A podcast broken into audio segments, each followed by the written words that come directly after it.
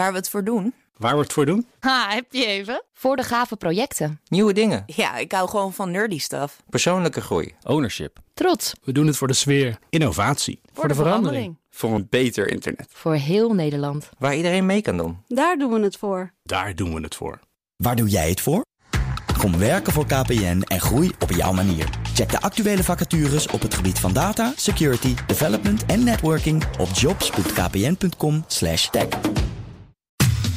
Wetenschap vandaag. Carlijn Meinders, goedemiddag. Goedemiddag, Roos. Onderzoekers hebben zich laten inspireren door het menselijk immuunsysteem bij het ontwikkelen van beter beveiligde ICT-systemen. Dat is interessant. Meestal kijken mensen naar hoe insecten alles geregeld hebben en nemen dat vervolgens weer over in technologie. En dit keer is het andersom. Hoe zit het in elkaar? Ja, het is wel weer de natuur die als inspiratiebron dient, inderdaad. Ja, zo is het ook. Ja.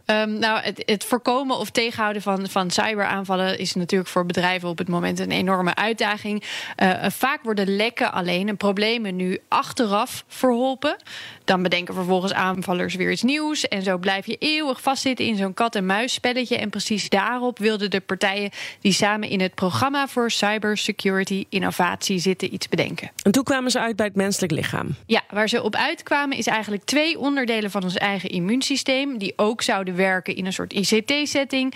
Het constant verversen van cellen en een decentrale aansturing. Oké, en hoe moet ik dat voor me zien in ICT-vorm? Nou, voor het constant verversen haken ze eigenlijk aan bij nieuwe ICT-technologie die Kubernetes heet, vertelt Bart Gijzen van TNO. Dat is een soort computerbeheerprogramma. En met dat programma kun je al onderdelen van ICT-systemen verversen en opnieuw opstarten. En wat wij daaraan toegevoegd hebben is bepaalde software zodanig dat als we triggers krijgen vanuit cybersecurity detectiemechanismen, dat we ervoor kunnen zorgen dat specifieke componenten in die ICT-systemen herstart worden door Kubernetes. Dus je maakt de bestaande instrumenten beter? Ja, je zorgt eigenlijk dat er communicatie ontstaat tussen cybersecurity-instrumenten en zo'n computerbeheerprogramma. En dat er de hele tijd wordt ververst. Dus zit je dan als crimineel nog midden in je handeling, dan kun je die dus niet afmaken.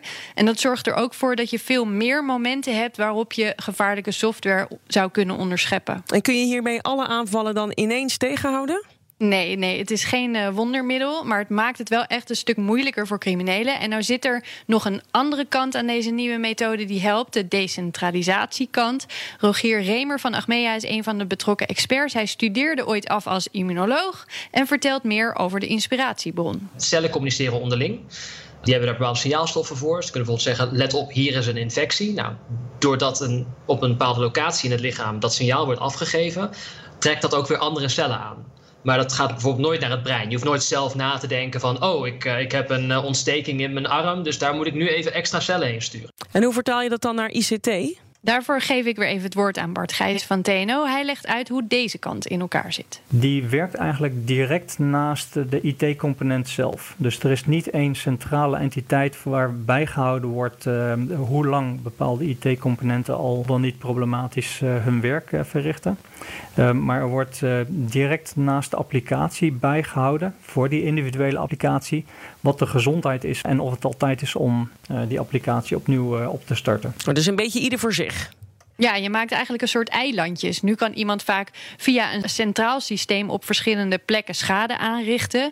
Maar met deze nieuwe methode is alles dus decentraal. En dan zet je eigenlijk elk blokje van het systeem zet dan zelf de boel op slot als hij merkt dat er iets mis is. Alsof je elk softwareonderdeel zijn eigen dokter geeft in plaats van dat ze allemaal eerst langs de huisartspraktijk moeten gaan om te kijken wat er met ze mis is.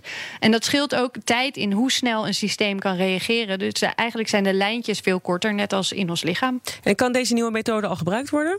Ze willen dit nog allemaal eerst openbaar beschikbaar maken en dan vooral ook in gesprek gaan met andere experts, kijken wat zij hiervan vinden, erop laten schieten om uiteindelijk een nog beter en veiliger zelfhelend beveiligingssysteem te maken. Carlijn, dankjewel.